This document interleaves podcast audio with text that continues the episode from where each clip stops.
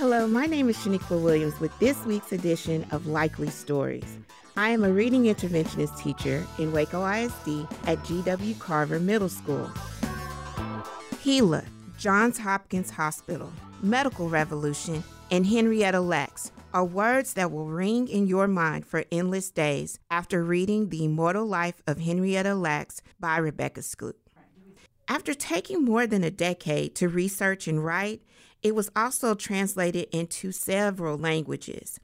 In 2017, Oprah Winfrey and Alan Ball executive produced a movie adaptation of Rebecca's countless hours, creating a timeline of how one woman's cells changed the world of scientific research forever.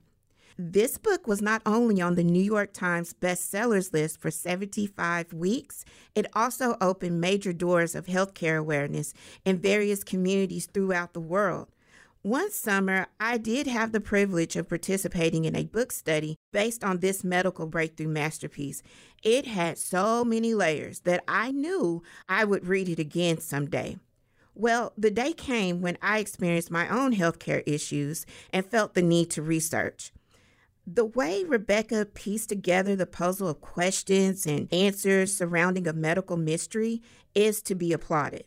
Page after page, I was drawn in closer to the story of Henrietta's life.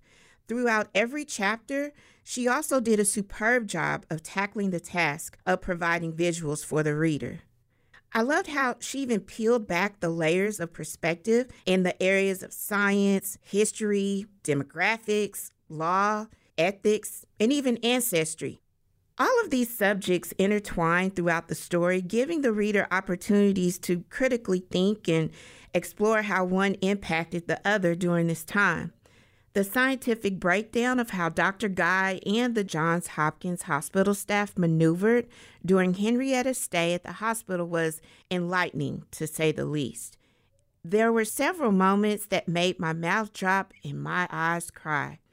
The immortal life of Henrietta Lacks reminds us of how far we have come in the areas of medical research and how far we still have to go on the road of medical equality.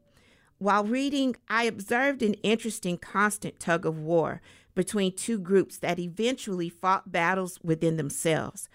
I was left asking, what if? several times, with only being able to respond with, we'll never know.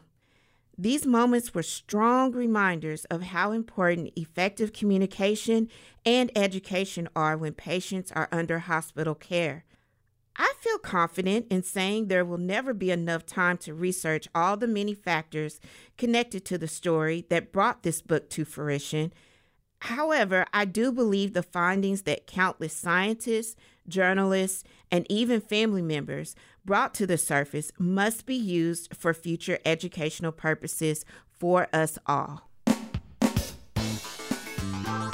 Likely Stories is a production of KWBU. Hear past episodes at kwbu.org.